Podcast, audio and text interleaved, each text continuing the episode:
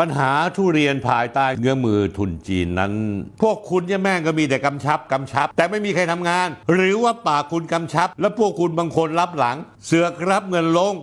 ละ140,000ลง40 ล้านมันเข้าปากหมาตัวไหนครับคุณเฉลิมชัยท่านผู้ชมจำได้ไหมว่าสัปดาห์ที่ผ่านไปเนี่ยผมพูดเรื่องปัญหาทุนจีนสีเทากับนักการเมืองไทยบางคนเพื่อผูกขาดทุเรียนไทยในรายการคุยทุกเรื่องมาสุขที่แล้วผมได้เล่าที่มาของวิกฤตการส่งออกทุเรียนอ่อนไปจีนรวมทั้งเบื้องหลังคำสั่งย้ายฟ้าผ่านายจุลธีนุ่มหนูให้เข้าทำงานที่กรมวิชาการเกษตรกลางให้เจ้าตัวมีผลงานดีจนได้รับฉายาว่ามือปราบทุเรียนอ่อนหลังจากที่ผมออกรายการไปแล้วเนี่ยความเห็นในรายการในคลิปสั้น YouTube รวมทั้งใน Facebook ของกลุ่มผู้ค้าทุเรียนภาคตะวันออกรวมถึงกลุ่มผู้ค้าทุเรียนในพื้นที่ภาคใต้ท่านผู้ชมครับเชื่อหรือเปล่าพร้อมใจกันโพสต์ว่าข้อมูลที่ผมให้ทีมช่วยกันสืบเสาะมาเป็นเรื่องจริงที่สุดเป็นข้อมูลเชิงลึกที่ถูกซุกอยู่ใต้พรมไม่มีใครพูดถึงและผมก็อยากให้ท่านรัฐมนตรีว่าการกระทรวงเกษตรเฉลิมชัยศรีอ่อนและคุณอลงกรณ์พลบุตรซึ่งเป็นที่ปรึกษารัฐมนตรีช่วยว่าการกระทรวงเกษตรและรัฐมนตรีว่าการกระทรวงเกษตรได้รับทราบเรื่องนี้ปัญหาทุเรียนภายใต้เงื้อมือทุนจีนนั้น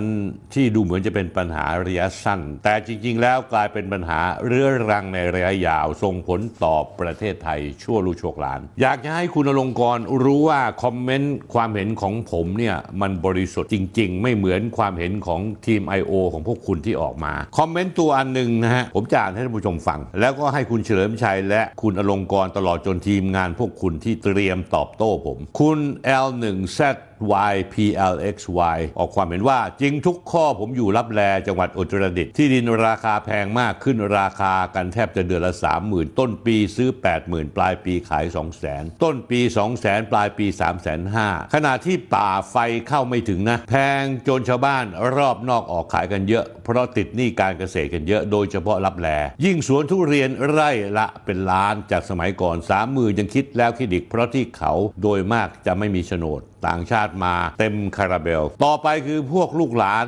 เด็กโง่ๆที่เห็นแก่เงินขายที่กินกันหมดจะลำบากเพราะขายแล้วไม่สามารถซื้อกลับคืนมาได้เพราะราคาก้าวกระโดดมากต่อไปคนจนจะเยอะขึ้นตามลำดับได้เงินขายที่มาก็ใช้หนี้หมดมันจะเหลืออะไรอีกความเห็นหนึ่งนะครับคุณวาสนาหัสดินเข้ามาเสริมว่าลุงสนธิตรวจสอบที่ดิน3 จังหวัดด้วยมีจันทบุรีตราดระยองร่วมมือกับผู้ใหญ่บ้านนะคะเราโดนกว้านซื้อที่ดินโดยคนจีนเพื่อปลูกทุเรียนเองส่งออกไปจีนความเห็นคุณประสาททองสิทธิ์จริงครับผมชาวสวนมันซื้อแต่ทุเรียนอ่อนส่วนมากลงใหญ่ๆทั้งนั้นความเห็นคุณบุญเย็นพันวิไลมาดูอำเภอบ่อไร่จังหวัดตราดสิคะสวนทุเรียนเป็นของจีนเกือบทั้งหมดไม่ทราบคุณอลงกรณ์และคุณเฉลิมชัยฟังอยู่หรือเปล่าครับหรือลูกน้องคุณช่วยฟังหน่อยคุณอิมซ่าบ็อกเซอร์ขอบคุณคุณอามากครับที่คุยเรื่องทุเรียนอ่อนเพราะลำพังเกษตรกรไม่สามารถแก้ไขได้เลยครับเพราะข้าราชการมันแย่ไม่ทำงานกันเลยรอหวังพึ่งภาครัฐหน่วยงานอื่นที่ไม่มีใครสนใจทั้งที่รายได้ของผลไม้มีผลอย่างมากๆกับระบบธุรกิจในภูมิภาคครับถ้าผลไม้ราคาดีการจับจ่ายในพื้นที่ก็ดีขึ้นต่อมาคุณสิริรัตน์ชัยสวัสดิ์จากใจชาวสวนทุเรียนฟังแล้วน้ำตาซึมเลยฝากลุงด้วยค่ะเชื่อว่าลุงเป็นแรงผลักดันอย่างมหาศาลคุณอธินัทศรีทัพไทยออกความเห็นว่าเป็นความจริงทั้งนั้นที่คุณสนธิพูดจากใจชาวสวนทุเรียนคุณบุตรนาคาภูลังกาบึงโขงหลงออกความเห็นว่าทุเรียนภาคใต้ก็เป็นของคนจีนหมดแล้วด้านคุณสมชายโฉมดีอายุ64 ปีเกษตรกรผู้คลุกคลีในการทำสวนทุเรียนจากอำเภอวังจันทร์ระยองให้สัมภาษณ์อย่างละเอียดเลยครับฟังที่คุณสนธิพูดในรายการชาวสวนทุเรียนเห็นดีด้วยถูกต้องที่สุดไม่อยากให้ย้ายผอ.ชลธีเพราะว่าถ้าเราย้ายคนดีๆแบบนี้ต่อไปทุเรียนเราเป็นแสนล้านตันเราจะทำยังไงกันแน่เพราะทุเรียนต้องแก่ถึงจะขายได้ราคาดีทุเรียนอ่อนราคาถูกรอบแรกมันจะซื้อราคาแพงไปสักเที่ยว2 เที่ยวจะตีกลับพอถูกตีกลับปั๊บราคาทุเรียนจะราคาลงทันทีดังนั้นเราอยากให้ได้ทุเรียนที่มีคุณภาพส่งต่างชาติเขาการโยกย้ายมองแล้วไม่เป็นธรรมแบบนี้ถ้ามีคนแบบคุณชลธีนุ่มหนูเราจะอยู่รอดเพราะ ท่านเสี่ยงตายนะไม่ใช่ผ่าทุเรียนอ่อนๆลูกปืนทั้งนั้นนะเขาเจ๊งกันไม่ใช่น้อยที่นี่ผลประโยชน์ของลงของทุนมันมหาศาลไงแบบนี้ไม่ไหวเกินไปทำกับประชาชนอย่างนี้พอชลธีท่านดูแลระยองจันทร์ตราดชาวเสียนทุเรียนมายื่นหนังสือคัดค้านการลาออกท่านกันเยอะมากส่วนข้อครหาว่าพอชลธีจะไปรู้เรื่องอะไรเพิ่งมาอยู่เมืองจันทร์ได้ 2-3 ปีท่านเป็นคนจันทร์นะครับผมถามว่าคนใหม่มาเนี่ย6เดือนเพิ่งจะมารู้อะไรผมเชื่อว่ามีการเมืองแอบแฝง 100% เพราะวันที่ชาวบ้านเดินทางไปยื่นหนังสือคัดค้านคนไปเยอะแยะผู้ว่ายังไม่ไปเลยคุณสมชายชาวสวนทุเรียนในจังหวัดระยองยังเปิดเผยถึงข้อเท็จจริงและปมปัญหาของเกี่ยวกับทุเรียนต่อไปว่าย้ายเอาคนดีๆออกไปแล้วอนาคตจะเป็นอย่างไรปัจจัยการผิดเพิ่มขึ้นทุกวันการแค่ปัญหาไขปัญหาไม่มีแถมเอาคนดีๆออกไปอีกอยากให้พอชลธีกลับมาสารต่อเรื่องแก๊ปให้สำเร็จอีก 80,000 ใบแก้ปัญหาปุ๋ยแพงยาแพงถามว่ารัฐมนตรีสสเคยโผล่ออกมาดูไหมไม่เคยพูดถึงซะด้วยซ้ำปุ๋ยปีกลายผมใส่800ถึง890ถึง900บาทตอนนี้ขึ้นไปเป็น 1,800 บาทยูเรียผมซื้อ500-600 บาทเดี๋ยวนี้ 1,800 บาทถามว่าเราอยู่ได้ไหมทุเรียนโลละ70-80 บาทลงทุนเป็นแสนๆถ้าทุเรียนไทยไปไม่ได้อีกอย่างชาวบ้านก็ยากจนไม่ไหวแล้วเพราะสวนยางก็ไม่รอดแล้วผมเคยทำสวนยางนะผมไม่ได้พูดนะไทยมี4ลงจีนมี400ลงสมมติลงขันลงละแสนเท่าไหร่แล้ว40ล้านแต่40ล้านลงขันจ่ายใครก็ไม่รู้จ่ายเพื่อให้สั่งย้ายพอชลธีใช่ไหมทุเรียนสมัยก่อนผมตัดทุเรียน3มีด3รุ่นมันจะแก่หมดสวนพอดีนี่ลงเข้ามาตัดทีเดียวหมดสวนเพราะกลัวเสียเวลาทุเรียนที่ไหนมันจะแก่พร้อมกันทั้งสวนล่ะพอคุณสนธิพูดพวกเราชาวสวนเรารู้ปั๊บเลยว่าจริงเพราะเราโดนแบบนี้เหตุการณ์มันเกิดขึ้นแบบนี้ฝากคุณสนธิและกราบขอบพระคุณที่ช่วยพูดให้คุณอลงกรณ์ครับและคุณเฉลิมชัยครับและท่านอธิบดีกรมวิชาการเกษตรครับนี่ผมไม่ได้มโนนะนี่คือความเห็นที่บริสุทธิ์ของคนที่ฟังรายการผมไม่ใช่ความเห็นในหน้าเพจของคุณที่มาอวยคุณอวยชิบหายเลยแล้วผมจะบอกให้รู้เดี๋ยวผมจะเอาฉีกหน้ากากคุณว่าคุณบอกว่ามีอยู่ 30-40 คอมเมนต์แต่ว่าโดนลบออกหมดเหลืออยู่คอมเมนต์ที่อวยคุณก็แสดงว่าที่คุณลบออกนั่นคือคนที่เขาเข้ามาด่าพวกคุณใช่ไหมคุณอลงกรณ์และคุณเฉลิมชัยผมไม่รู้ว่าคุณโกหกหลอกลวงประชาชนด้วยการสร้างภาพคุณอย่างนี้หรือเปล่าซึ่งเป็นงานที่พวกคุณพรรคคุณถนัดจริงๆแต่ผมจะบอกให้รู้ว่าสิ่งที่คุณพูดมาแถลงการออกมาเนี่ยมันเป็นเรื่องคำพูดที่สวยหรูแต่ในข้อเท็จจริงมันไม่ได้เป็นอย่างที่คุณบอกคุณเฉลิมชัยศรีอ่อนวันที่28พฤศจิกายนให้ปลัดกระทรวงเกษตรออกมาแก้ตัวเลยว่าปัญหาทุเรียนอ่อนได้กำชับให้กรมวิชาการเกษตรคุณเฉลิมชัยพวกคุณเนี่ยแม่งก็มีแต่กำชับแต่ไม่มีใครทำงานหรือว่าปากคุณกำชับแล้วพวกคุณบางคนรับหลังพวกคุณบางคนนะผมไม่ได้เอ่ยชื่อนะเสือกรับเงินล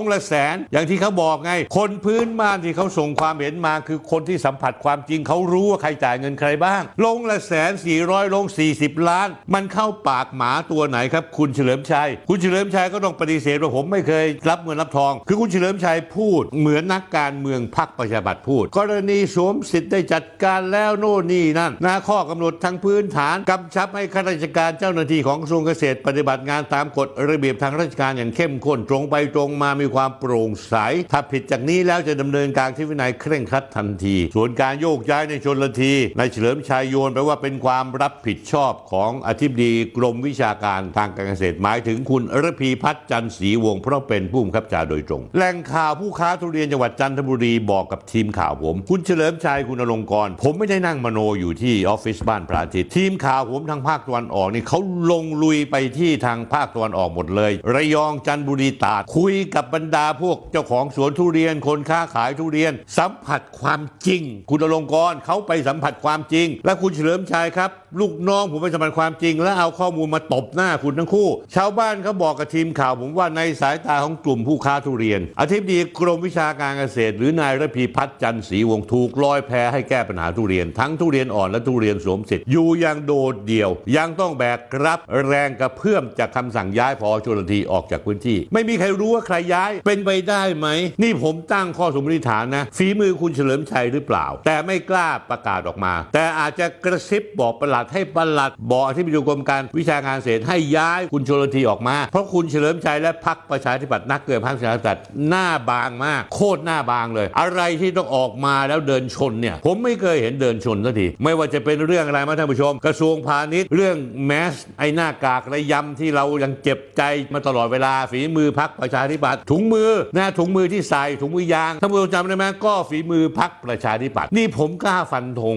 เวลานักการเมืองมันพูดเนี่ยส่วนใหญ่มันจะมโนเพื่อเอาภาพของมันว่าดีเรื่องนี้ทำไปแล้วนะเรื่องนั้นผมสั่งกำชับเลยโอ้โหน้ำลายฟุ้งเลยแหล่งข่าวในวงการทุเรียนที่จังหวัดจันทบุรียืนยันว่าในช่วงปีที่ผ่านมาผอ.ชลธีได้แสดงเห็นแล้วว่าการเอาจริงเอาจังในการควบคุมคุณภาพทุเรียนก่อนส่งออกได้ทำให้ราคาขายดีตลอดฤดูกาลและได้รับคำชื่นชมจากประเทศปลายทางว่ามีคุณภาพข้อเท็จจริงนะครับท่านผู้ชมรัฐมนตรีช่วยมนัญญาไทยเศรษฐ์ไม่พอใจกรมวิชาการเกษตรมากอธิบดีกรมวิชาการเกษตรคุณระพีพัฒน์เพราะว่าตัวเองเนี่ยหน่วยงานตัวเองอยู่ภายใต้การกำกับดูแลของรัฐมนตรีช่วยแต่ที่สุดคุณมนัญญาบอกว่าไม่รู้ไปฟังคำสั่งใครให้ย้ายผอ.ชลธีก็ใครละสั่งได้ทำไมใช้ปลัดกระทรวงแล้วใครสั่งปลัดกระทรวงได้ก็คงต้องเป็นคุณเฉลิมชัยศรีอ่อนใช่ไม่ใช่คุณเฉลิมชัยถึงเวลาแล้วที่คุณต้องลุกขึ้นมาแสดงความกล้าหาญเป็นลูกผู้ชายสักทีได้ไหมก็คุณอลงกรบอกว่าแหมคุณชลธีอยู่มาตั้ง30ปี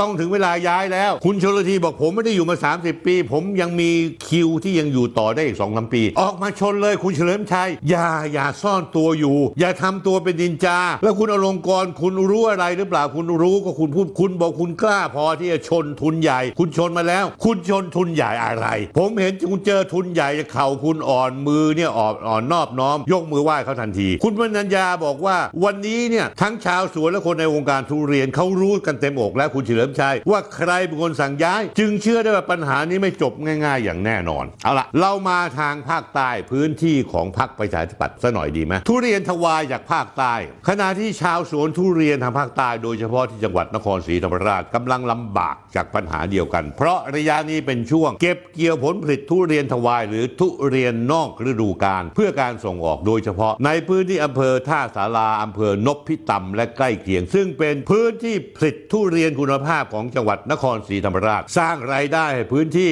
มีสัดส่วนมูลค่าการส่งออกให้ประเทศไทยหลายหมื่นล้านบาทต่อปีแต่ปรากฏว่าท่านผู้ชมครับล่าสุดเกิดปัญหาทุเรียนราคาตกต่ำอย่างมากจากปัญหาที่เกษตรกรเชื่อว่าเป็นเพราะทุเรียนไม่ได้รับคุณภาพตามเกณฑ์26 พฤศจิกายน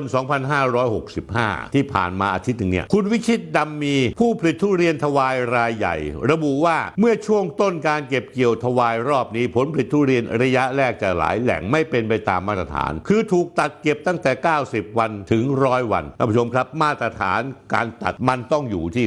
120เพราะฉะนั้นถ้าถูกเก็บ90วันถึง100วันก็คือทุเรียนอ่อนนั่นเองท่านผู้ชมเนื้อทุเรียนเป็นลักษณะเนื้อใบจากคือยังอยู่ในลักษณะทุเรียนอ่อนไม่เข้าเกณฑ์แก่จัดตามการควบคุมคุณภาพราคาตกลงจาก250ถึง260บาทเหลือแค่990ถึง120บาทไม่พอค่าปุ๋ยค่าปลูกชาวสวนถ้าปล่อยให้เป็นนี้ไปมันจะพังทั้งระบบคุณเฉลิมชัยศรีอ่อนคุณได้ยินหรือยังตั้งแต่คุณมาเป็นรัฐมนตรีว่าการกระทรวงเกษตรคุณแต่งตัวเท่มากเน็กไทคุณสวยคุณใส่เสื้อนอกคุณพูดจาคุณโชว์ฟอร์มคุณหยุดโชว์ฟอร์มสักทีแล้วคุณลงมาสัมผัสปัญหาอย่างจริงๆสักทีได้ไหมสำหรับปัญหาที่เกิดขึ้นกลุ่มชาวสวนทุเรียนจำนวนมากนี่ฟังให้ดีๆนะคุณเฉลิมชัยและคุณอลงกรนี่คือคนที่เขาได้รับผลกระทบสังเกตว่ามีความเชื่อมโยงกับการสั่งคำสั่งการโยกย้ายผอ.ชลธีนุ่มหนูเมื่อเดือนตุลาคมที่ผ่านมาเพราะผอ.ชลธีเป็นคนควบคุมเข้มงวดคุณภาพทำไมล่ะเพราะว่าจันทบุรีมันเป็นศูนย์รวมทุเรียนทุกแห่งส่งมาต้องส่งไปจันทบุรีเพื่อส่งออกเพราะฉะนั้นแล้วถ้าย้ายผอ.ชลธีออกแล้วไม่รู้หมาตัวไหนรับเงินลงละ 100,000 บาทเป็นเงิน40ล้านเพื่อการย้ายคุณชลธีก็แสดงว่าคุณภาพต่างๆที่ไปที่จันทบุรีก็จะถูกหลับตาข้างหนึ่งคุณชลธีได้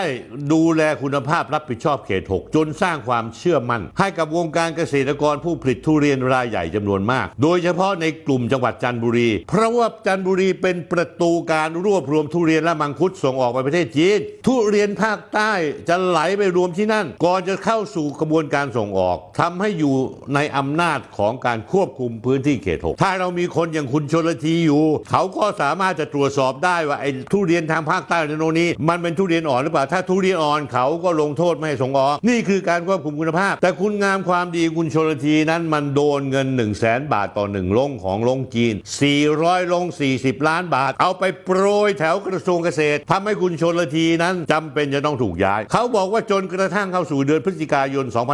2565หลังจากการโยกย้ายเพียงเดือนเดียวทันทีเลยท่านผู้ชมครับเกิดปัญหาการส่งออกทุเรียนทวายไม่ได้คุณภาพราคาตกรูดทำให้เกษตรกรจำนวนไม่น้อยเชื่อว่าการโยกย้ายมีเบื้องหลังถึงท่านอาจจะมีการวิ่งลงขันวิ่งเต้นกดดันให้มีการโยกย้ายเพื่อความสะดวกในการส่งออกโดยมีมาตรการควบคุมคุณภาพที่คลายความเข้มงวดลงไปมากพ่อแม่พี่น้องครับจังหวัดนครศรีธรรมราชก็อย่าไปเลือกมันเลยครับท่านผู้ชมพ่อแม่พี่น้องพรรคประชาธิปัตย์เนี่ยนี่ฝีมือพรรคประชาธิปัตย์ทั้งนั้นอย่าไปเลือกมันนครศรีธรรมราชผู้สมัครพรรคประชาธิปัตย์อย่าไปเลือกมัน